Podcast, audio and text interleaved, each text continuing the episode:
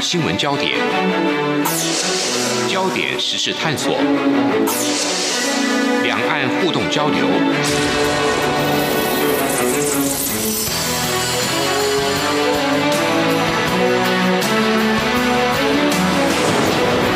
请听黄丽杰制作主持的《两岸 ING》。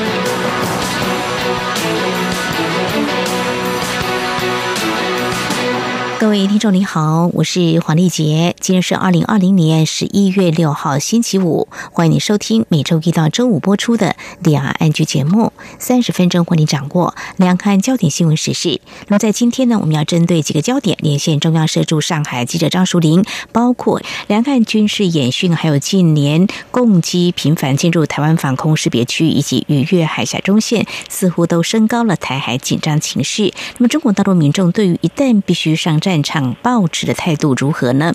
另外，人口普查是政府推动政策重要的参考数据资料。目前两岸都在进行，有哪些差异？同时呢，高达十三多亿人口的中国大陆近年逐渐松绑了生育政策，未来渴望出现哪些政策做法？至于谈到这个经济焦点议题，阿里巴巴旗下金融公司蚂蚁科技原定在五号要在中国大陆跟香港挂牌上市，不过为什么会临时暂缓呢？另外提到。啊，这个失恋呢是叫人难过的哦。不过为什么还是有人开所谓的博物馆呢？接下来就请舒玲来告诉我们。欢迎舒玲，你好。啊，主持人好，大家好。好，我们首先先来谈有关这个打仗啊，这比较严肃。我们先看到在台湾为听众朋友整理，在九月还有十月份分别有不同单位所做的民调，针对两岸如果开战啦，是不是愿意打仗呢？有这样的数据，有百分之四十四点九，百分之七十七点六。高达百分之九十六点三民众愿意自己或让他们家人上战场来保卫台湾，当然也有不认同比例有高达百分之七十五的哦。这个结果出现分歧，当然这涉及民调问题涉及还有受访的对象，不过某种程度还是表达对这个台海情势变化的关心跟展现台湾的民意。呃，接下来就要请苏玲来告诉我们，因为你最近也就这个议题跟在当地的民众聊聊他们的态度跟想法。要不要打仗呢？他们有什么话想说呢？是的，就像刚讲的，我相信台湾人真的是从九月以来啊，也是很深刻感受到这种加强的威胁哈。那在中国大陆这边，他们的舆论导向也通常都是非常强硬的，因为呃媒体会跟着官方的政策走，所以强调这种台湾绝对是不可分割的一部分啊。然后如果怎么样，解放军绝对会怎么做啊？很强硬的态度。在这样子从小的教育跟这个。宣传之下，其实我们遇到的大多数的人啊，大陆人绝大多数也是会以一个比较强硬的态度来看待台海的问题，或者是说他们觉得中国大陆这么大啊，或者说我们解放军军力多么的强，就是说绝大多数的人会这么看待这个问题，但是其实有一部分是啊不同意的。比如说，他们觉得其实，呃，这里面有相当程度的官方宣传色彩，那其实有很多美国啦、国际的因素在里面，这个是要考虑。那我觉得最近比较特别的是，说我遇到一些人，他会跟我表达他自己是呃上海人，但是他会说，其实在这边啊，在大陆的媒体操作下，呃，所谓的攻打台湾武统啊。其实好像会变成，就是说，大家会有个错觉，好像中国大陆一定是不用什么牺牲也就可以，一定牺牲的都是台湾人这样。那当然，我们都知道，两方其实都不愿意打仗的啦。多数的人一定是希望能够和平的解决问题的啊。但是如果一定要打的时候，好像就会有这样子的舆论出来。那我遇到的上海青年就会告诉我说，其实他们作为沿海的。一份子啊，中国大陆最发达的地方也就是沿沿海地区嘛，啊江浙沪啦，一直到下面呃广东啊，这些都算。他说，其实沿海地区的这个危机感是比较强的，因为一旦打仗，嗯，你且不说最后的这种输赢，事实上两边一定都会受害。那中国自己也一样，所以我觉得他的观点是很值得被记录下来以及被转告的，也是在中国大陆这边是。比较不会听到的观点，那他就说，因为他住在上海的金山这边，其实有很多一些像是石化厂啊、啊炼油厂这些，那他就举例说，当初美军攻打伊拉克的时候，也是先打这些炼油的设备，所以其实他是会担忧的。那他觉得说，且不论谁输谁赢啊，他会先想作为一个。一般人、正常人，他觉得不要被那种民族情绪去挑动，他觉得应该是说，先想到如果战争的时候自己会有什么样的损失，而不是一直去想说别人会有什么样的损失。所以，我觉得他是非常务实的去看待这个问题。嗯哼，好，这是年轻人。至于如果说年纪稍长的话，又怎么样来看待战争？事实上，在台湾民调当中，我也在细部去看了一下，有一份民调，年纪稍长的话呢，他们对于愿意上战场似乎意愿会比较高。那您有接触到一些年纪稍长的长辈，怎么样来看待？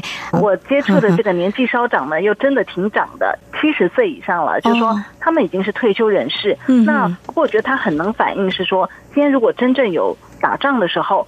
可能不会是由他们去上前线，但是是由他们的孩子，比如说青壮年呐，啊，或者现在三十岁、四十岁啊，甚至五十岁的这一代，那他就会认为说，其实现在三四十岁的这一代啊，大部分都是独生子女嘛，因为中国过去一胎化的政策之下，所以他会觉得，其实很多父母也许现在不敢说什么，但如果真打的话，其实大家这种反战的情绪是会很强，因为是不舍得自己独生子女去牺牲的，就是。宣传的时候是一回事，如果真正有要上战场的时候，其实会对这一块是有抗拒的。那这是这位七十岁以上的人的说法。那我自己在网络上也会看到，就是说，其实前阵子我确实我觉得可以找到有一些言论，虽然就是说比较少量的，呃，但是在微信啊，他们有非常多的文章里面，一定还是会有这种。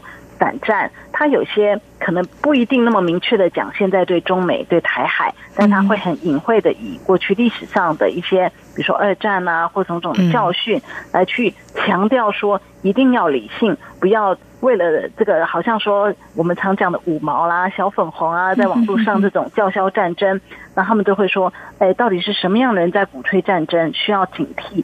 就类似这些文章，我觉得在比较紧张气氛的时候，是可以看到会有一些这样子的文章的。嗯可见就是说，大陆这边，呃，我觉得民众里面大家还是会有那种比较务实的人。嗯哼，还是要理性哦。那么过去我们人类呢，有很多战争的这个记录跟经验教训，提醒我们。不要轻启战端哦，更何况台湾还有中国大陆领导人都是一直强调要促进两岸关系的和平发展哦。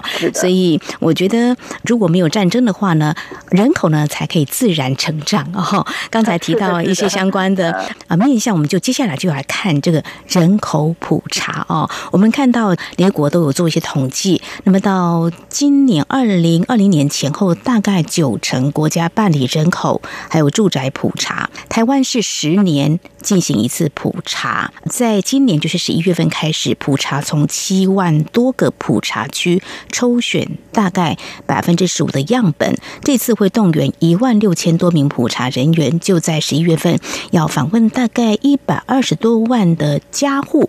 除了受访的民众配合我们的访查员，其实民众也可以自行上网来填报。同时，我们的政府还有一个抽奖活动，希望大家能够多。多多配合，我想这个人口普查动作对一个国家的政策的拟定是很重要的。中国大陆看到一些讯息，好像也开始在进行这个普查，不过做法跟情况是不是也跟台湾是相当的呢？就你在当地所看到了一些媒体报道的讯息。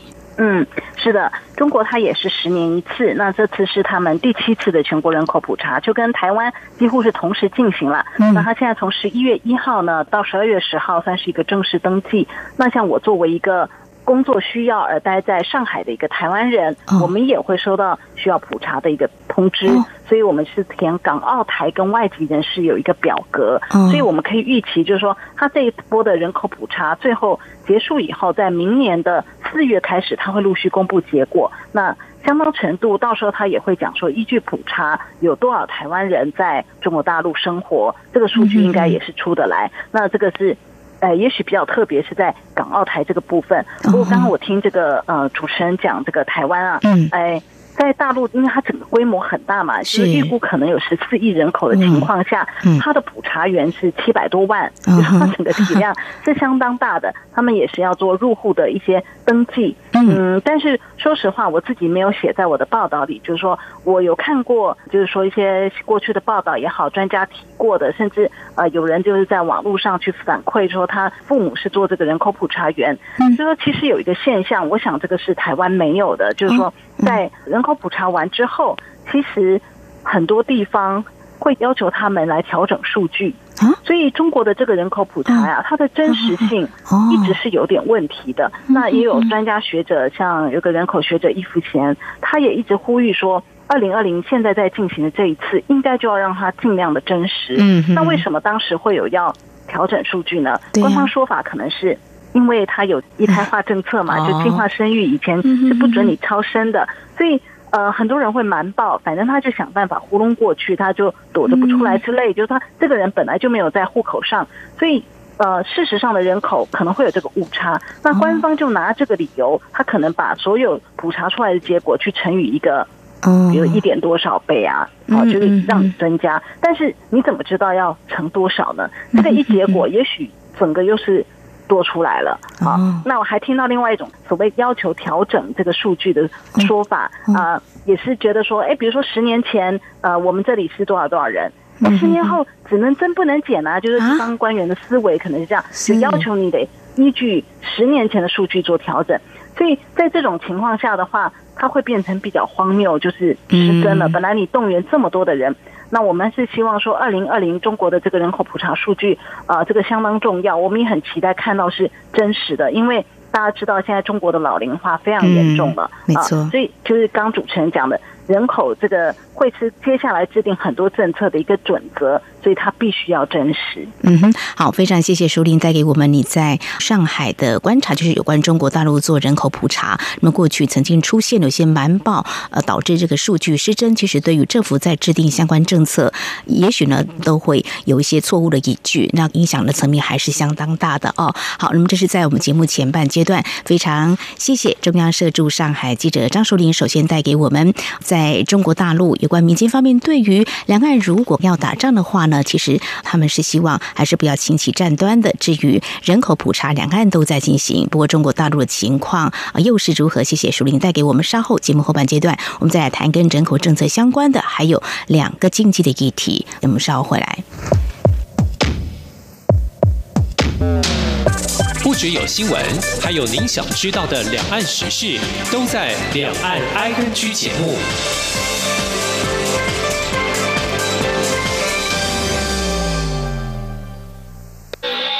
这里是中央广播电台台湾之音。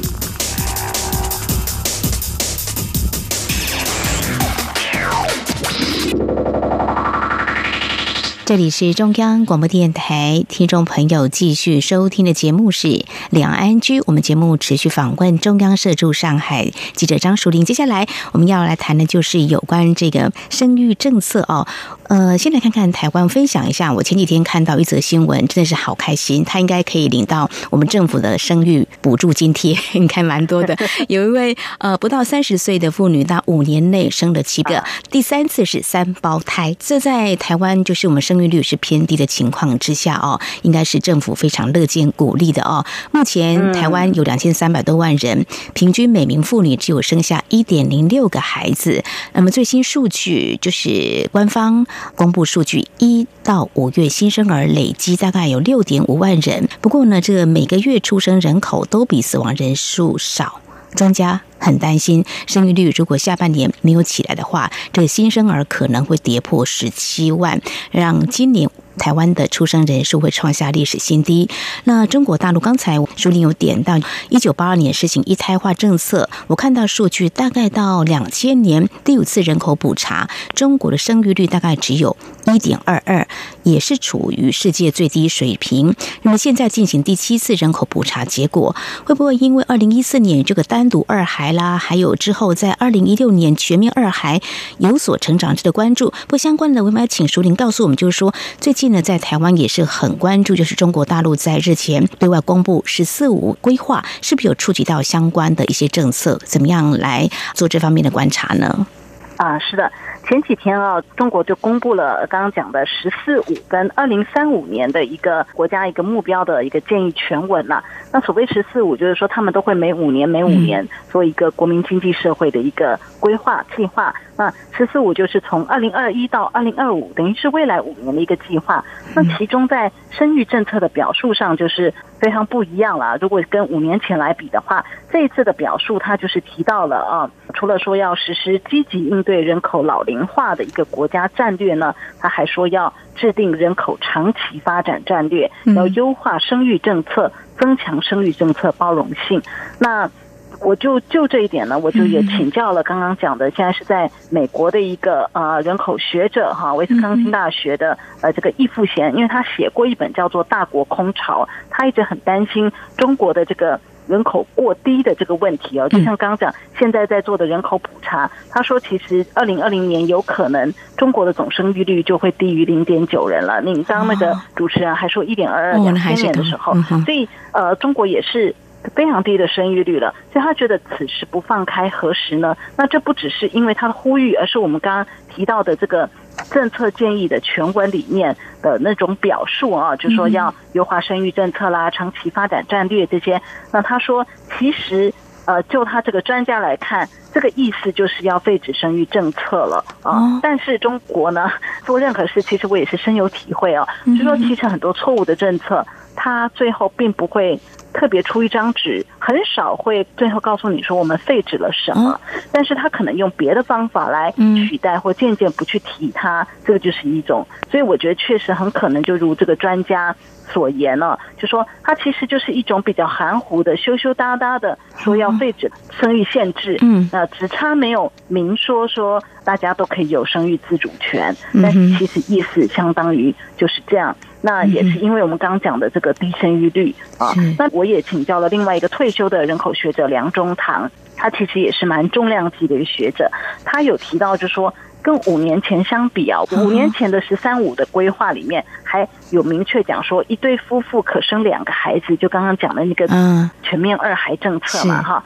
他说，其实你相比的话，就知道现在官方啊对计划生育政策就是。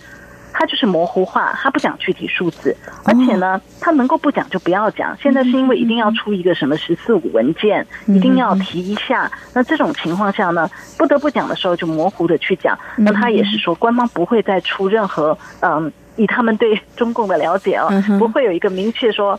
就停止这样子的东西，但是事实上，现在“十四五”的规划的意思，也就是放开生育政策了。那我觉得很值得，就是观察接下来官方怎么做。因为你虽然没有一纸这样的规定啊，就说到去年、前年啊，去年都还出现中国有些地方啊，夫妻两个，一个可能是公务员啊，还有老师啊，然后呢生了第三胎，居然就被单位辞退了，就是。对，就是还是有这种非常不文明，就说地方在接受中央政策上其实是有落差的。那现在好，十四五它有一个这样子引导性的规范的时候，未来五年是不是全面性的？大家可以意识到，像他讲的包容，呃，生育政策啊，多样啊这些，那就要。观察政策落实下去会怎么的情况，这个是值得看的。嗯哼，好，后续真的是值得我们继续做一些关注的哦。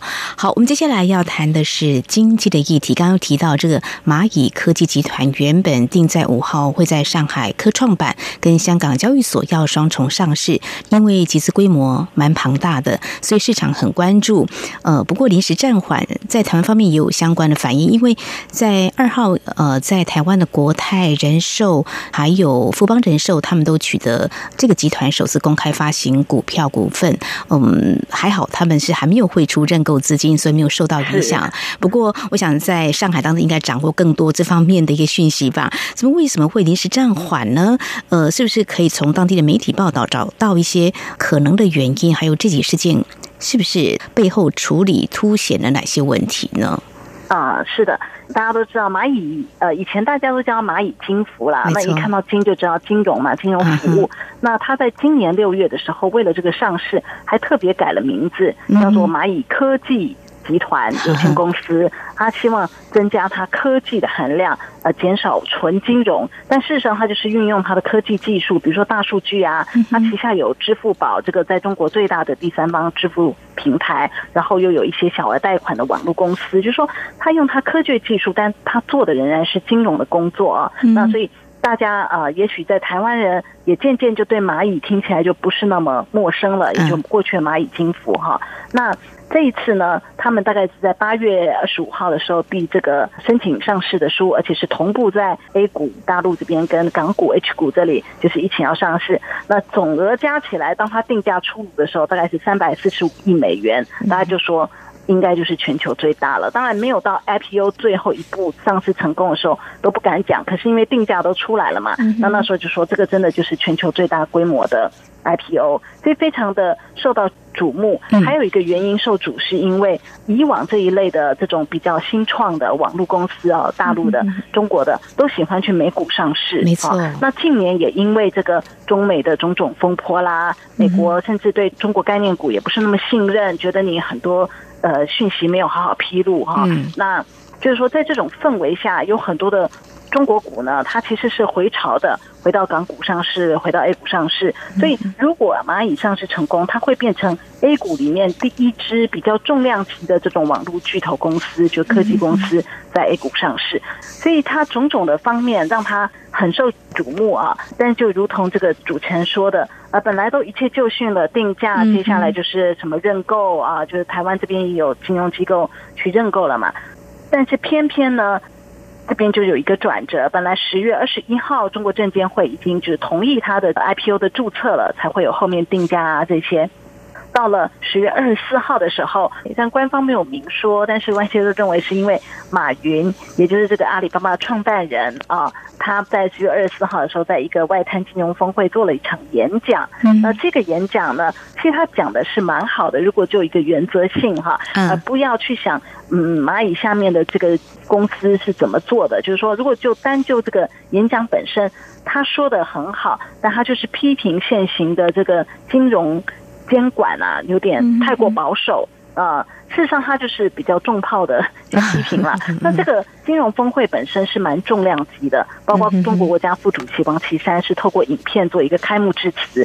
那致辞里面还强调了这种要去防范一些风险啊，现在金融新科技运用太多啦之类的。结果你在这个王岐山的讲话之后却。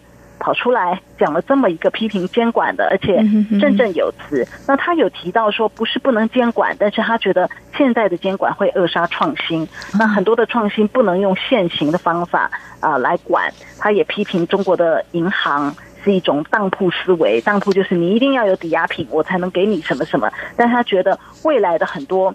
比如说，未来很多公司的创新，它可能是 idea，它也不能够直接我有什么东西可以去抵押，所以他觉得说，因应一个新的趋势呢，其实需要新的做法。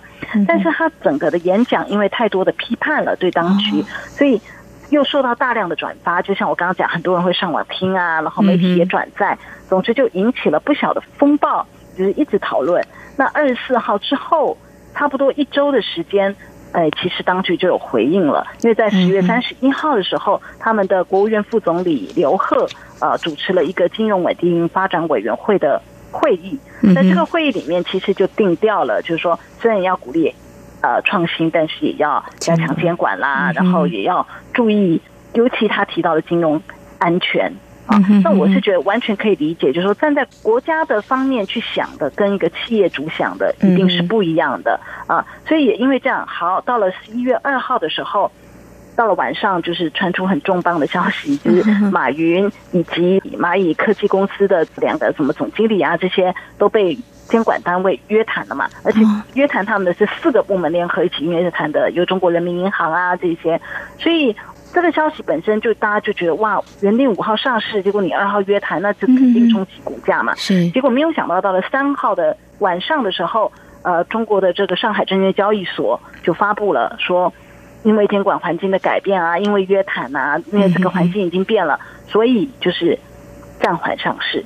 嗯他也不是用取消，他就说暂缓上市啊。那蚂蚁集团在接收到这个通知以后，他后来也公告了，就是说暂缓在 A 股上市，同时他也暂缓在 H 股上市，所以这整个五号原定的上市就等于没有了啊。那业界是预估是说，它如果要重新再上市的话，啊，应该要到还要半年后。半年。那我觉得就是说，嗯，比较值得去想的是说，中国一方面当局有它的道理，比如说。他面对蚂蚁这么一个庞大的，因为它有很大的数据用户嘛，从支付宝而来的这个，那它的风险确实也很大。这家公司一旦出了问题，那这个风险是全社会的承担。它相对受的监管又比较小，因为它不是传统银行。可是现在当局它在二号的时候其实是公布了，呃，大家认为所谓监管环境改变，就是因为二号的时候公布了一个。新的法规，但是征求意见稿就是还没有正式的，它是针对网络小额贷款的一个管理暂行办法。在这里面呢，蚂蚁如果要按照这个来做的话，会有很大的变化，没有办法在这个杠杆做的这么高，就是他只要出一点点资本，我就可以借钱给我这么多的用户小额贷款，我去只要出一点点钱，我跟别人来联合贷款，我把我的债务证券化。就说很多人在讲，如果这个弄不好的话，嗯，会变成美国的一个像次贷危机当年的，所以就说做监管当局不得不去呃考量这一点。但问题就是说，你十月二十一号都已经通过了，要让他可以做 IPO 的注册，你却在十一月二号公布这个东西，所以我们认为就是说。还是跟他这个演讲得罪当局是有点关系的。好，后续呢我们会持续来关注。就像刚才淑玲提到的，现在有新的监管哦。那“十四五”规划当中其实也有提到要深化供给侧的改革，监管单位这么的处理，是不是可以成为一个指标性的一个啊观察的对象呢？真的是很值得关注。好，最后呢谈到疗愈经济哦，市场应该是很大，现在人压力很大，也很苦闷。其实失恋也是蛮痛苦的啊。我。看了一下资料，呃，在台湾也有了，海内外都有人开这个失恋博物馆。中国大陆有好多城市好像也有，那在上海就有哈。舒婷还特别到那边去感受一下或观察，就是告诉我们 他们用什么样的方式来疗愈伤痛。我是自己没有去参观过这个失恋博物馆或相关的展览呐，你可不可以分享一下？嗯，是。我也是为了这个疗愈经济啊，所以这个题目，所以就是跑到了失恋博物馆，第一次知道有这样，但是一查才发现，其实这最早是外国带来的一个展览，后来在中国大陆就很快的，呃，很多城市，几十个城市都有这个设了所谓失恋博物馆，里面他们主要就是说欢迎大家捐献 啊？捐或者说寄存你的这个啊恋爱的遗物，通常都是分手后你把这些东西都拿进去放，里面就。旁边配一张小卡或一张纸，去讲述一下这是一段什么样的故事，这个东西代表什么。所以你可以想象，就说这个对恋人来讲可能很有意义，但是整体来说。它的差异化其实不大的，因为谈过恋爱的人可能都知道，大概就是那些东西，大概就是那些故事，大概就是那些心情啊。是，那为什么中国大陆会有一些城市都会来开呢？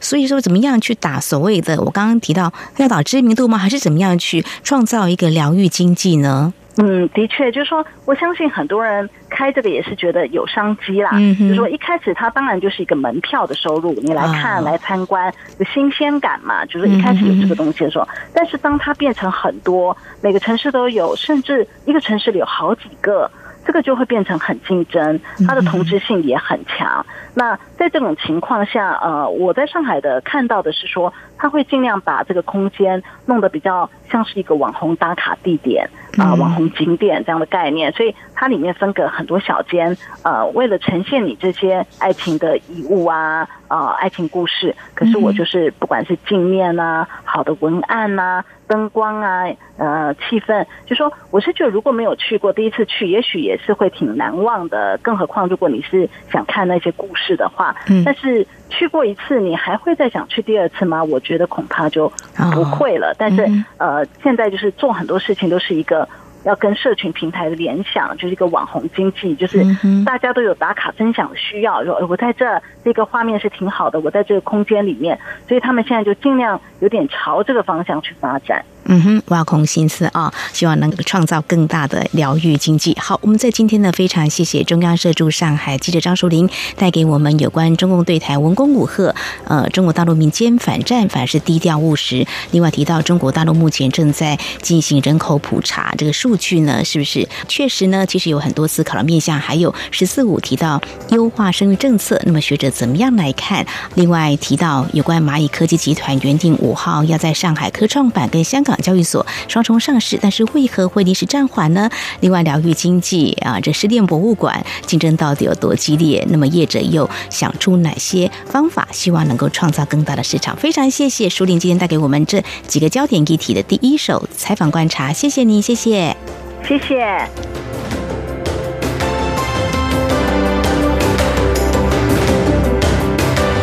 好，以上呢就是今天节目，非常感谢听众朋友您的收听，华丽姐祝福您，我们下次同一时间空中再会。